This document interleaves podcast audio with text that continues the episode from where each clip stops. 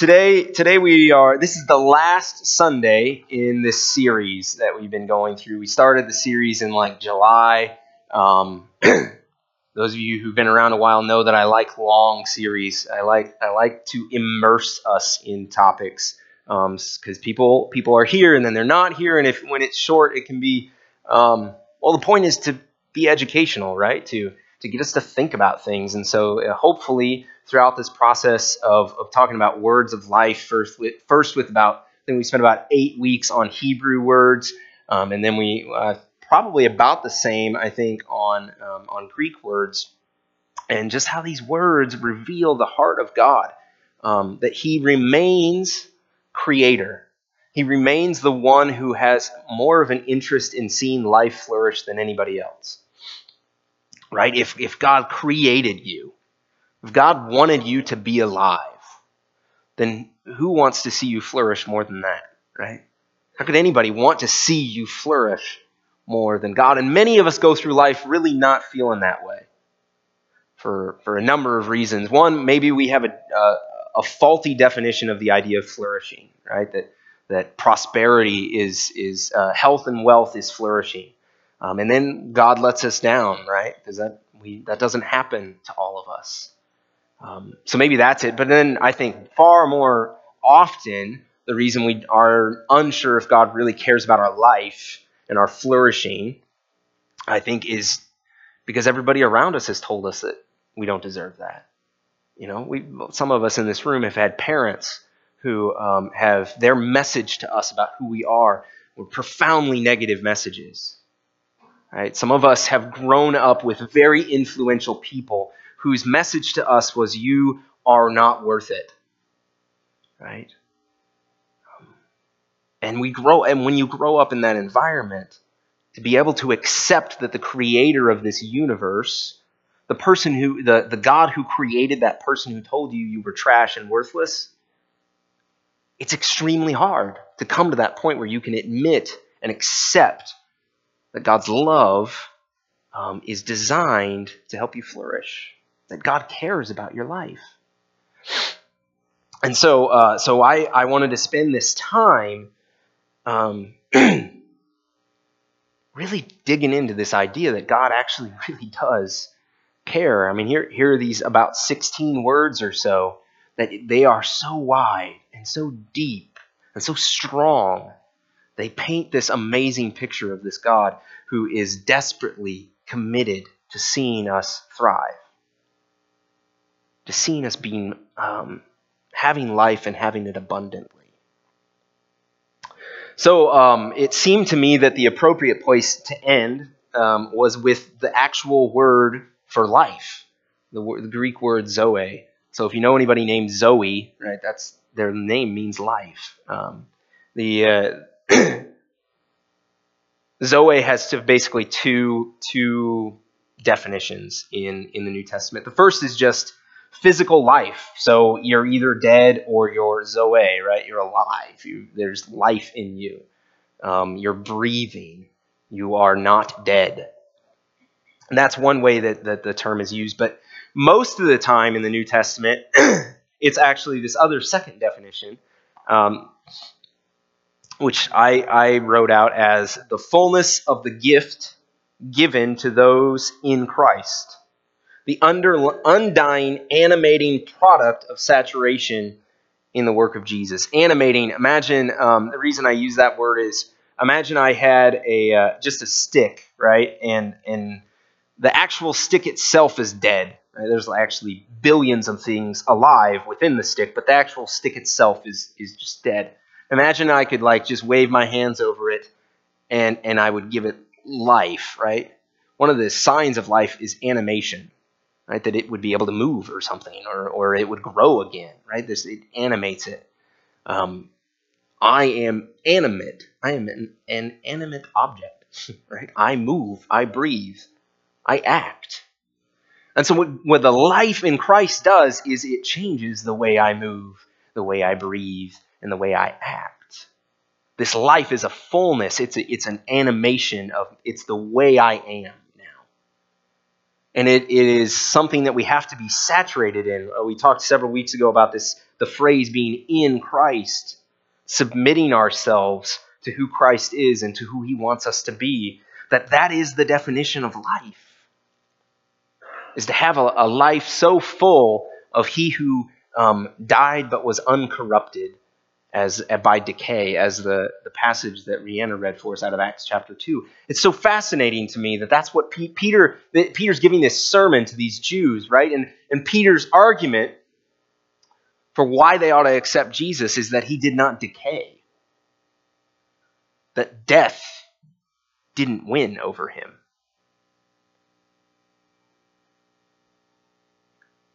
That life is still in him, even though he died. And so we saturate ourselves in this, um, this one we call Lord, and it changes who we are. It Doesn't give us more money, It doesn't necessarily give us more friends, but it makes us fully alive. This uh,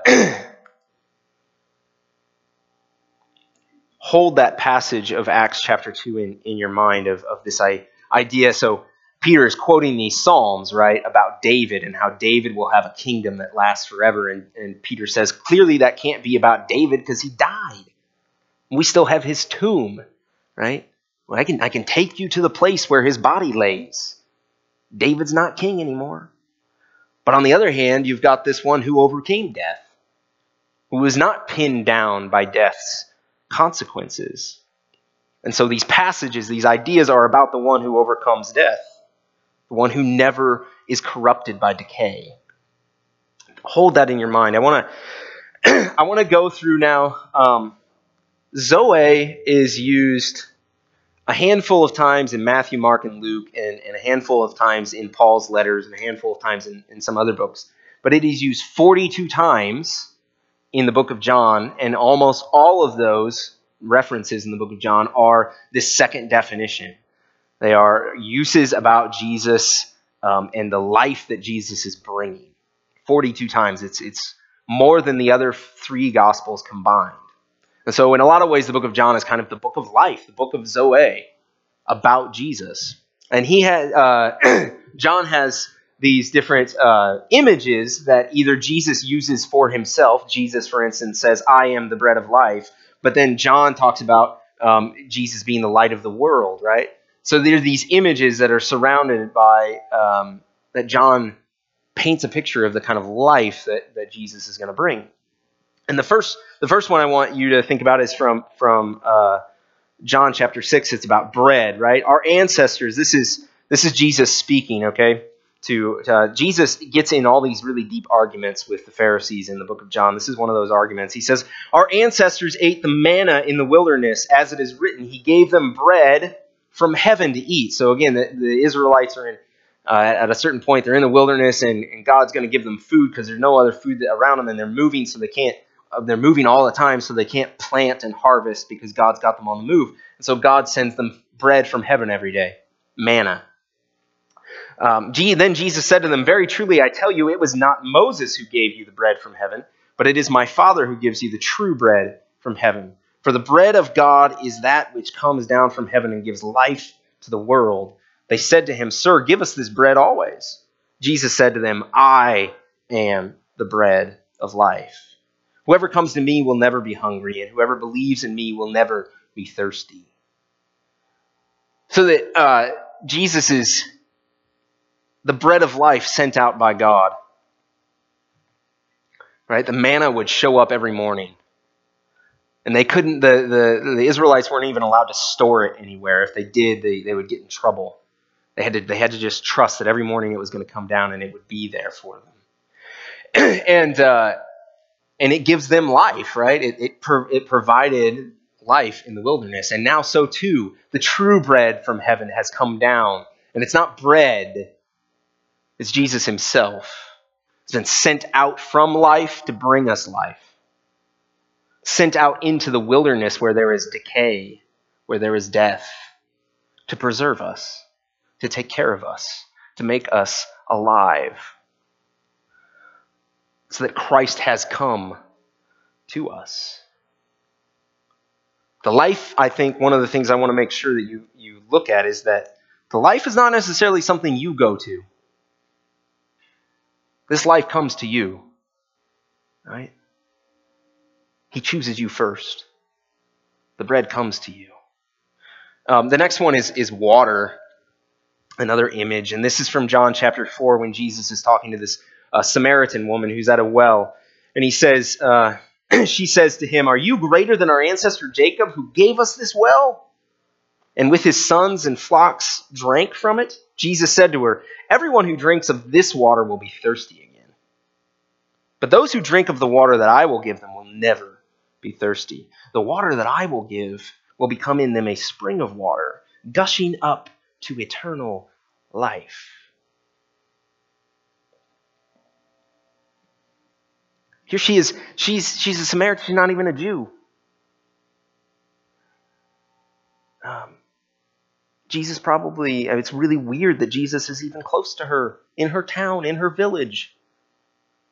It's ridiculous that he's speaking to her. He couldn't even speak to a Jewish woman who wasn't his sister or his mother like the way he's speaking to her.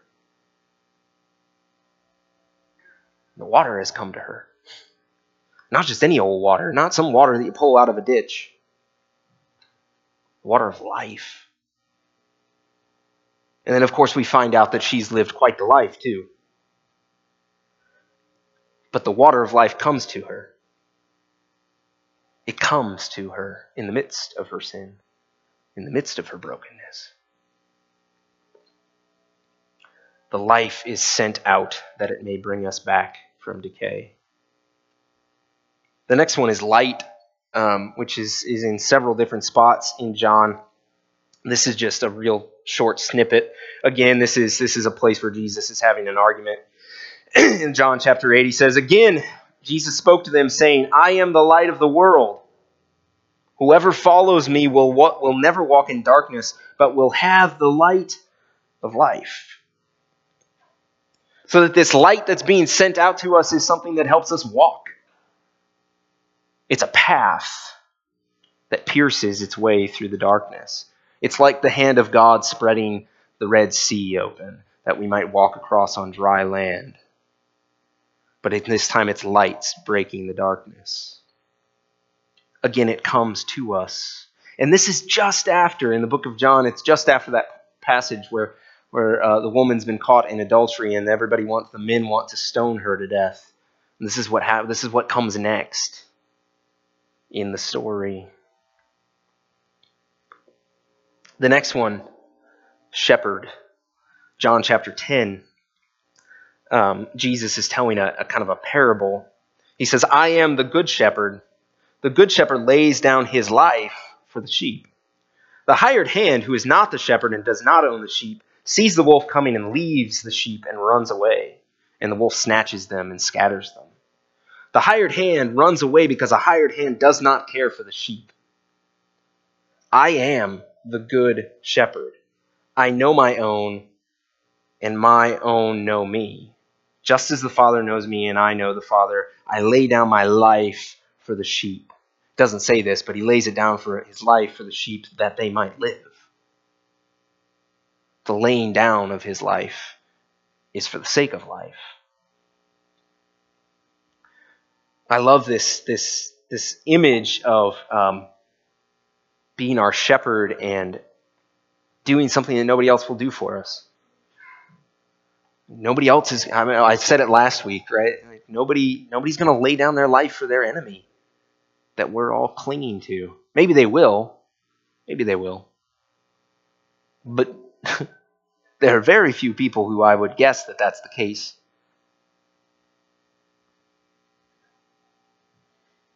For their enemy right? As Romans 5 says, came to us while we were still sinners, while we were enemies of God. The life goes out to sheep, and not just sheep that are good sheep, sheep that have wandered away, sheep that have, have put the whole flock in danger. The life goes out to them. Uh, the next one is breath um, you'll uh, I'm not going to read this one. I'm just going to recount the story to, to you. But you'll find in John uh, chapter 20, when Jesus is resurrected, he goes, and uh, the first person that sees him is Mary, right? And he, he tells Mary not to touch him. And, and then he says, Go and tell the disciples what you've seen. You've seen me. She, she thought he, he was the gardener for a second, and then she wants to just cling to him. And she, he says, Don't cling to me. Don't touch me. Just go and tell the disciples. And then it's several more days before Jesus shows up to the disciples. When he shows up, the first thing he does is he breathes on them. And he says, Receive the Holy Spirit. He makes them new. He breathes the breath of life on them, just as it says um, in Genesis that, that God breathed life into Adam. So too, Jesus breathes life into his disciples, gives them the Spirit that will make them as a unit together, as a church, to be alive. It goes out to them. And then finally, I think uh, a great. so Jesus has a friend in the book of John. His name is Lazarus. And Lazarus dies. And Jesus at first doesn't go to him, um, but eventually he gets there. John chapter 11, and, and he comes to Lazarus' sister, Martha. And Martha says to him, I know that he will rise again in the resurrection on the last day. Jesus said to her, I am the resurrection and the life. Those who believe in me, even though they die, will live, and everyone who lives and believes in me will never die. Do you believe this? He says to her. And of course, he, he opens up the tomb and he calls out to Lazarus, and Lazarus is raised from the dead. Because the life inside Christ is bigger than death, it's resurrection. It is more powerful than what will happen to you at the end of your days. It is life uncorrupted, life that can't decay, life that never ends. It is eternal. And it is sent out from the Father to get us, carry us, and hold us. And so I imagine um,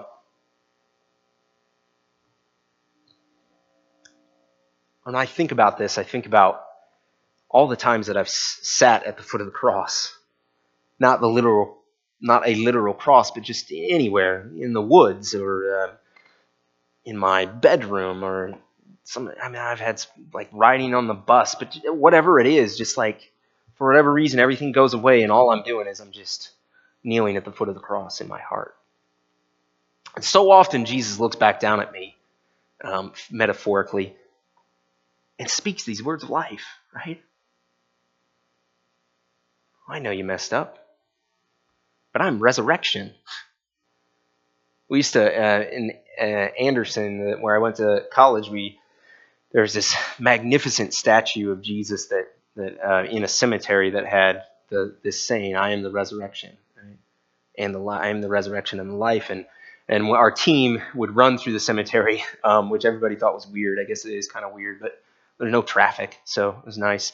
Um, and uh, I'd, I'd go running there at night, and people are like, wow, why would you do that? Like, they're not to come out of the grave and get me. they're, they're dead. Um, anyway, uh, we whenever we would go through there, uh, we'd we would put our hand, touch that that quote, "I am the resurrection and the life." And I don't know what all the other guys on my team thought about, but I would always think about. Um, I'd always say a little prayer, like, "Be alive in me." Because the life that's in me on my own, it's corrupted, it's decaying. Um, it does not have the strength to stand up to the forces that are around me in this world, much less the forces that will come upon me when my body dies. And so I imagine uh, so many times at the foot of the cross just um, the freely given life coming down to me. And I, I ask you um, at the end of this sermon series, I beg you put yourself at the foot of the cross. And if indeed you are worn and broken and hurt, um, Ask for Jesus' life. You know, I, too often we think of, of giving our lives to Jesus as being like this one time thing that we do. Um, but you, if you've been here for any length of time, you know I love to talk about daily repentance, right? Every day I have to put myself in his arms. Every day I have to ask for his life. Not because I'm afraid of going to hell or something like that, but because I need him. I need him. I need his life in me. As, as the book of John says, so that he might increase and I might decrease, that his life might get bigger in me and mine might get smaller. Um, so if you're there, if that's where you are, if you are broken, go to the foot of the cross. Ask for his life. Do that at the end of the service. Um, go out and sit in your car by yourself in the parking lot, whatever you need to do. Whatever, wherever, however, get to the spot where your heart and your mind is at the foot of the cross and you ask Him for the life that you need. And make it a rhythm. When we read the Bible, I think um, if you want to read, I hope you read the Bible. I hope you read it every day. But if you're going to do that, this is the posture that you need to go to it with. Be my life. Fill me up. Um, too often we, we come to the Bible in our daily kind of reading and we, we want to master it or, or we want to figure it out. Or, and, and there are times for figuring things out, but I'm a disciple. I want him to be alive in me. So when I see that thing that tempts me, when I see that uh, that hatred, or or I see the the pride welling up in me, I can draw from this deep well of living water. So that that happens and I, I beg you to do that. If you are hurting, if you are impaired spiritually, physically, emotionally, go to the foot of the cross and get and seek his life. But I also I also know that there comes a moment when we go to the foot of the cross, and that is not what Jesus speaks to us. I want to I want to read um, I want to read this passage at the end of the book of John. Okay, this is the very last pa- chapter, chapter 21. And Jesus has, uh, excuse me, Jesus has shown up on, a, um, on the beach, and Peter and the other disciples were in the boat, and, and Jesus kind of waves to them, and, and, and Peter just jumps out of the boat, right? Because he's just too excited. He's seen the risen Lord. And so he, he swims to, to where Jesus is, and they, they eat fish together on the beach. And after, after they've eaten uh, fish together, after they've eaten together, Jesus uh, enters into this, this conversation with Peter. And if you don't remember, Peter did, had denied Jesus three times, right? When, when Jesus is undergoing his trial, Peter three times says, I do not know the man. Right? This is the same Peter who before that had said, I will never betray you. And Jesus comes back to him, okay? So now imagine Peter's at the foot of the cross. Probably what Peter wants is Jesus to look down and just to say, I give you life, Peter, and I give it to the fullest. But this is what he actually says. He asks him three times, Do you love me? So this is where it picks up at the last, the third time. He said to him the third time, Simon, son of John, do you love me? Peter felt hurt because he said to him the third time, Do you love me? And he said to him, Lord, you, you never know everything. You know that I love you. Jesus said to him, Feed my sheep. Very truly, I tell you, when you were younger, you used to fasten your own belt and to go wherever you wished. But when you grow old, you will stretch out your hand and someone else will fasten a belt around you and take you where you do not wish to go.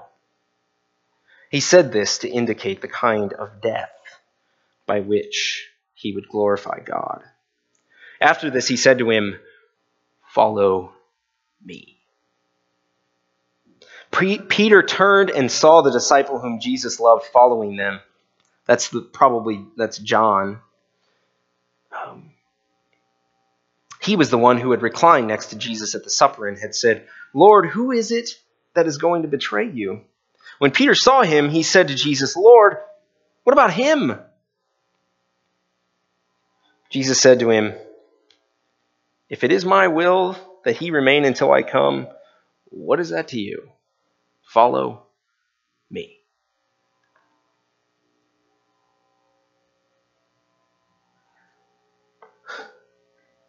Peter comes to the foot of the cross, bows before Jesus, and he's hurt because he's betrayed Jesus, and he it must have been the elephant in the room every time he's he's talked to uh, to Jesus. It, it must be eating him up inside, and Jesus finally kind of brings it up and says, "If you love me, feed my sheep." How how much Peter must have wanted Jesus to just pat him on the back and say, "It'll be all right, Peter." No big deal. How much Peter must have wanted to hear, I am the bread of life, just eat me and it's all good. I'm living water, don't worry about it. But there comes a moment when we look into the eyes of Christ and he says to us, Follow me. That's why I, I started by saying if, you, if you're hurt, go and get those words of life because they're there. If you're broken, do that. But I will tell you that as what is rumbling around in my own bones is that I go to the foot of the cross this week and I do not get comfort, I get a follow me. Because the things that I have seen and read about and heard and watched are horrifying this week. Horrifying. And I'm not talking about what just the world does, I'm talking about what Christians have done this week. I have seen Christian friends um, who, I'm not going to get into the whole profess to be Christians or say that they're, forget that. I don't know. People who tell me they're Christians that voted for Hillary Clinton and they, they say everybody, everybody who's a Donald Trump supporter is a, a bigot and a racist. And then I see uh, um, my Christian friends who who support Donald Trump who've come out and said um, horrifying things. One one of them on Facebook said, um, "Black people should just get used to the N word." At my alma mater this week, at Anderson University in Indiana, they were having a peace and reconciliation chapel on Thursday and there was a, a, a young black woman student who was uh, speaking, and, and all the all the student leaders were, were had been asked to to just confess before God what was holding up their hearts for reconciliation and peace. And this uh, this black woman, um, she said, "I I uh, I'm having a really hard time with people who voted for Donald Trump, and I'm asking God to cleanse me and help me so that I can work in His stead." And a student at Anderson University, a Christian liberal arts college, not all that different from George Fox in any, any way, a, a white male student stood up and said, F you, and used the N word during chapel.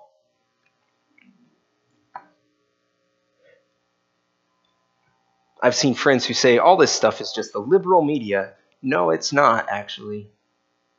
Anderson University is not some hub for whatever kind of media.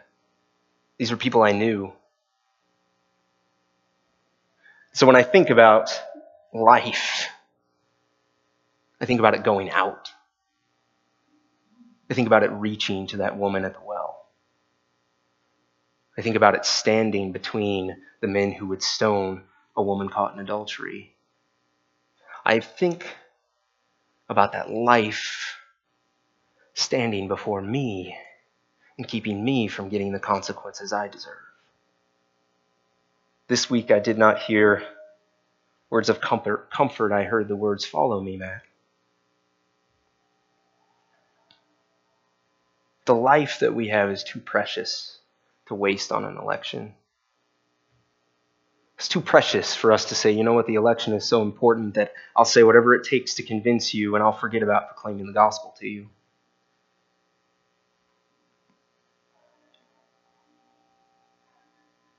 We must be a church committed to Christ as King. We must be a church that seeks humbly to look inside ourselves. You know, when Peter's at the, at the foot of the cross, Peter wants to point. What about John? What are you going to ask of him? Nobody gets to point at the foot of the cross. Because the blood was spilled for all, and the life was given for all. I don't require more blood than you. you don't require more grace than I do. The foot of the cross is level ground. We are each beggars at the door of God's mercy.